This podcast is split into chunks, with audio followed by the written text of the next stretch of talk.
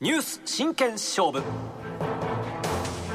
この時間は元産経新聞編集長の安本俊久さんに気になるニュースに切り込んで解説していただきます。スタジオに来てくださいました。安本さんおはようございます、はい、おはようございます。よろしくお願いいたします。お願いします。さあ今朝のテーマは村の財政が2倍ふるさと納税の曲がり角ということでお話しいただきます、はい、えー、ちょっとあのこれ先週初めのニュースなので鮮度は落ちるんですが、えー、興味深い話なので今朝このネタをと思ってやってきました、はい、えー、読売新聞がですね6日の調えー、長官で調査報道をしてるんですね、はい、何を調査報道してるかというとふるさと納税が特定の自治体に集中しすぎて昨年度2022年度ですね使い切れずに残っている金額が上位50市町村で1905億円にも上っていると。すごい金額ですね。すごい金額ですよね。えー、なぜこういうことになるかというと、えー、この年に集まったふるさと納税額は、あ9654億円なんですね、これ日本中で。日本全体で。はい。はい、えー、日本には1718の自治体がありますが、えー、そこでこれだけの金額が集まったんですが、はい、この金額のうちの17%、1693億円は、この上位50市町村に集中してるんですね。で、こういう状態が数年続いてますから、使い切れずに残ってる累積金額が1905億円にもなってるということなんですね。はい、まあ、異常な状態だと言えると思います。そうですよね。はい。で、この使い切れずに残してる自治体というのは、やっぱりどうしても人口がちっちゃい自治体が多いんです。はい、で、象徴的なのが和歌山県の北山村でして、ここは人口400人ぐらいしかいない山あいの村なんですけども、うんここに1年間で9億6千万円の、ふるさと納税が集まったんですね。これはもう財政規模に対して寄付金多すぎますよね。はい、えー、この村というのは年間の総収入が11億6300億円で、その半分は国からもらう地方交付税なんですね。えー、自前で集めてる地方税っていうのは8000万円ぐらいしかない。うわそこにこれだけの金額が寄せられたわけですから、はい、いきなり村の財政規模が2倍になったようなもんですよね。ですよね。で、こういう傾向が、ここ数年続いてきているので、えー、村ではですね、2020年度ですから3年前にですね、初めて村営アパートを作ってみました。はい。それからここの特産品は柑橘類の蛇腹というものなんですけども、それの、まあ、加工品を増産する村営工場も建設しました。はい。それでも使い切れずにですね。まだ使い切れないですね。はい。えー、2020年度末で12億3600万円ありましたということなんですね。で、この金額というのは、例えば、まあこういうことはしませんけどね、えー、村民全員に300万円ずつ配ったらちょうどなくなる金額なんですよ。うわ、配ってほしい。配ってほしいですね。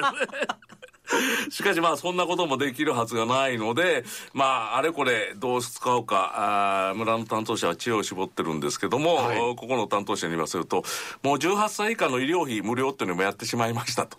えー、学校給食費無料っていうのもやってしまいました。もうやってるんですね。で、近々必要な公共事業もありませんということで、はい、本当にもう困ってる、頭を抱えてるという状態らしいです。わこれずっと貯めててももったいないですね。そうですよね。ですから、何かに使ってくれという、まあ、意思であ寄せられてるもんですから、はい、やっぱり使わないといけないんですが、使い道がない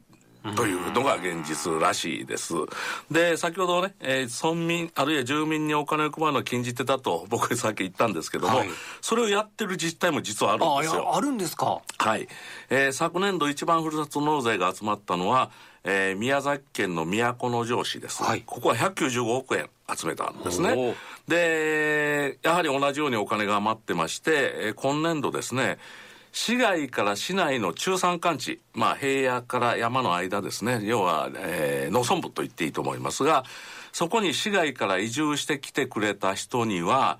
夫婦だったら300万円差し上げます。すごい大きいですね。で、子供がいれば、1人当たり100万円支給します。ということで、まあ、一家4人で移住してくると500万円差し上げます。ちょっと私、都城に引っ越すことにする。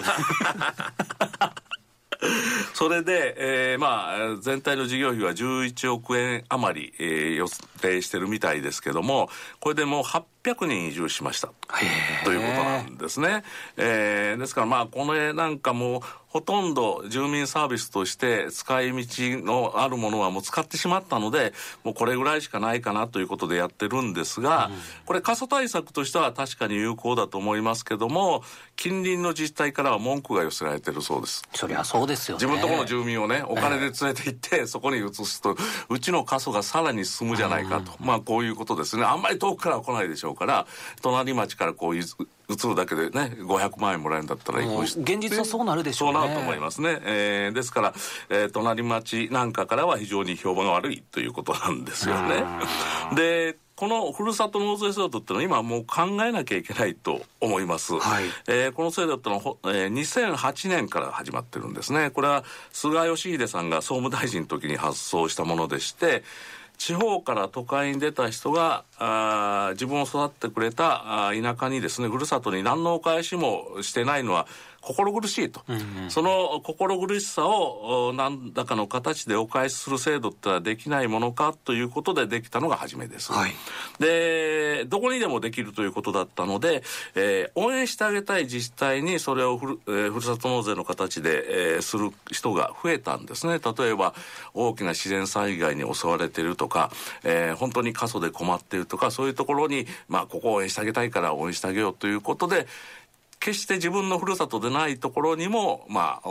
ふるさと納税の形でお金を送るということをしだしたんですが、これが、どんどんどんどん、ね、年が経つにつれてですね、自分のところの返礼品がいいですよということで、まあ、引きつける自治体が出てきて、えー、それに対して、えー、そこに、えー、ふるさと納税すると、こんなもんもないんだったら、そこに、えー、納税しようと。いう人が増えてきて金額も膨らんだんですがなんとなく分取り合戦のようになってしまってるということですよね。返礼品競争になっていってしまったんですよね、で先ほど言った北山村なんですがなぜ大金が集まっているか400人しかいない村なんで気の毒だということで集めているのではなくて、はい、ここは山間地でありながら養殖マグロ、うん、マグロの養殖してるんですよ。でそれが非常に珍しいということとどんな味か食べてみたいということでかなりのお金を集めてる部分があるんですね、はい、ですから返礼品が結構有効に効いてるということです。他の自治体なんかを見ましても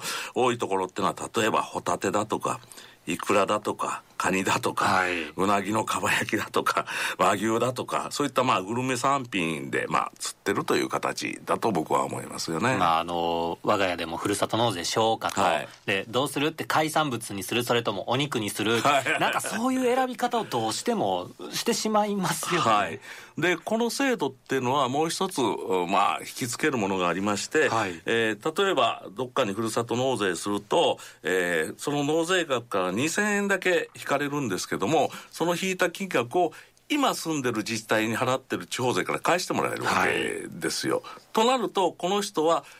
自分の住んでるところに税金を払わずに住民サービスを受け続けながら、返礼品だけ手にすると。まあ、実質2000円でこんなに美味しいお肉が食べられちゃった、はい、ということになるんですね。そして同時に自分が今いるところの自治体の行政サービスにはただ乗りしている。あるいはこれまあただ乗りというかこれだとただ積みしてるという形ですよね、えー、反省しております。まさに私もその一人です。でそこの自治体は当然困るわけですよね、はい、えー、税収は減るわサービスはしなきゃいけないわということで、えー、得してる自治体があると損してる自治体があるということで損してる自治体もちょっと上げときましょうね、はい、一番損しているのは横浜市ですえー、年間268億円の流出赤字になっています、まあ、本来は自分のところに納めてもらえるはずのものが出ていってるという考え方ですよね。で、ね。その出ていった分を行政サービスしなくてもいいんだったらいいんですがしなきゃいけないので、えー、丸損になってるということですね、はい、2番目に損しているのは大阪市あ大阪市ですか。142億円ですね、はい、えー、3番目が川崎市で114億円、えー、名古屋市が5番目で96億円、えー、世田谷区があ6番目、えー、6番目ですね。12345 6番目です、ね。はい、えー、95億円でこの赤字分っていうのは本来はですね75%は国から地方交付税で補填してもらえるんですけども非交付団体といって、えー、財政が豊かなとこはこの補填もないんですよ、うん、えー、世田谷区とか川崎市がそれに当たるんですけどそういったとこはもう出る一方になってしまって、えー、なんとか、えー、してくれなきゃ困るという声が上がってるということなんですよね、はい、でまあそこも、えー、ふるさと納税で魅力あるものを作って、えー、逆に集める方になればいいじゃないかということもまあ言われるので京都市なんかは今それ一生懸命やってるんですよね、うん、でもそうするとさらにこの競争を激しくするだけで 一旦取られたものを取り返そうそうすると黒字になってるとか赤字になるというね。この一種ゼロサム社会の戦いをやってるようなもんなんですよね、はい、でこういう制度にしたのは誰が悪いかということを一応ね考えてみたいと思うんですがやっぱりあの本来は自分のふるさとにお返ししたいという気持ちに乗っかってできた制度ですよね。それを、えーあたかも、えー、カタログショッピングのようにしてしまった自治体がもしかしたら悪いのかもしれないけども、しかし僕は一番やっぱり悪いのは、それに乗っかってですね、この制度使った方が得だということで、どんどんどんどん、まあ、何のふるさととしての思いもないところに、商品タダでくれるんだったらということでもらう。で、実際に住民サービス受けているのに、そこに対しては、何ら感謝の気持ちも持たない。という国民意識がやっぱり一番問題ではないかなと思いますよね。反省しております。だってその芽生えないですもんね、えー、感謝する気持ちも、はい、この制度だと、はい。えー、ですからねやっぱりねなんか得をするということは誰か損してるあるいは給付を受けるということは誰かが負担してるんだというね、基本的な気持ちがないと、この制度はそういう、なんか、えー、全国をどうやって鉄火場にしてるようなもんじゃないですか、掛け事のね、えー、ですからやっぱり感謝の念とか自制の気持ちとかね、そういうものがある国民でこそ初めてこの制度はね、使いこなせるんじゃないかなという気がしますよね。で、まだ遅くは僕はないと思いますんで、えー、この制度を本来の形で使おうという人がね、一人でも増えてくれば、えーこんないびつな形にはならないんじゃないかという気がします。そうですね。えーもうこの話ね、ぜひしたかったのは、北山村でさえ困ってるというところが面白いなと思いましたね。ねたくさん集まって、喜んでるだろうと思いきや、結構困ってるというね、そういう事態に陥ってるというのも、なかなか皮肉なことだなと思って、えー、この話はあ少しニュースとしては古いんですけども、ぜひ取り上げたいなと思って今日は持ってきました。これ、ふるさと納税で集めたお金というのは、えー、あの、使い道はきちんと明確にしておかなければならないというルールが本来はね、そうした方がいいんですよね、これに使うのでくださいと、まあ、クラウドファンディングみたいにするのが一つの手かと思いますけどね。そうですね、えー、ずっと貯め続けるのももったいないし、はい、えー、今回まあふるさと納税どこしようかなと考えてらっしゃる方は確かにホームページ、まあ、サイトもすごくカタログショッピングっぽいサイトになってしまっているのもどうかと思うんですが、まあ、一つ意識しながらどこにまあ寄付するかっていうのを考えるっていうのは一つですよね、はい、そうですね。寄付ですから、えー、寄付という気持ちをね、一番に置くと何をしたらいいかっていうのが分かるような気がしますけどね、元産経新聞編集長の安本俊久さんにお話を伺いました。安本さん、はい、ありがとうございました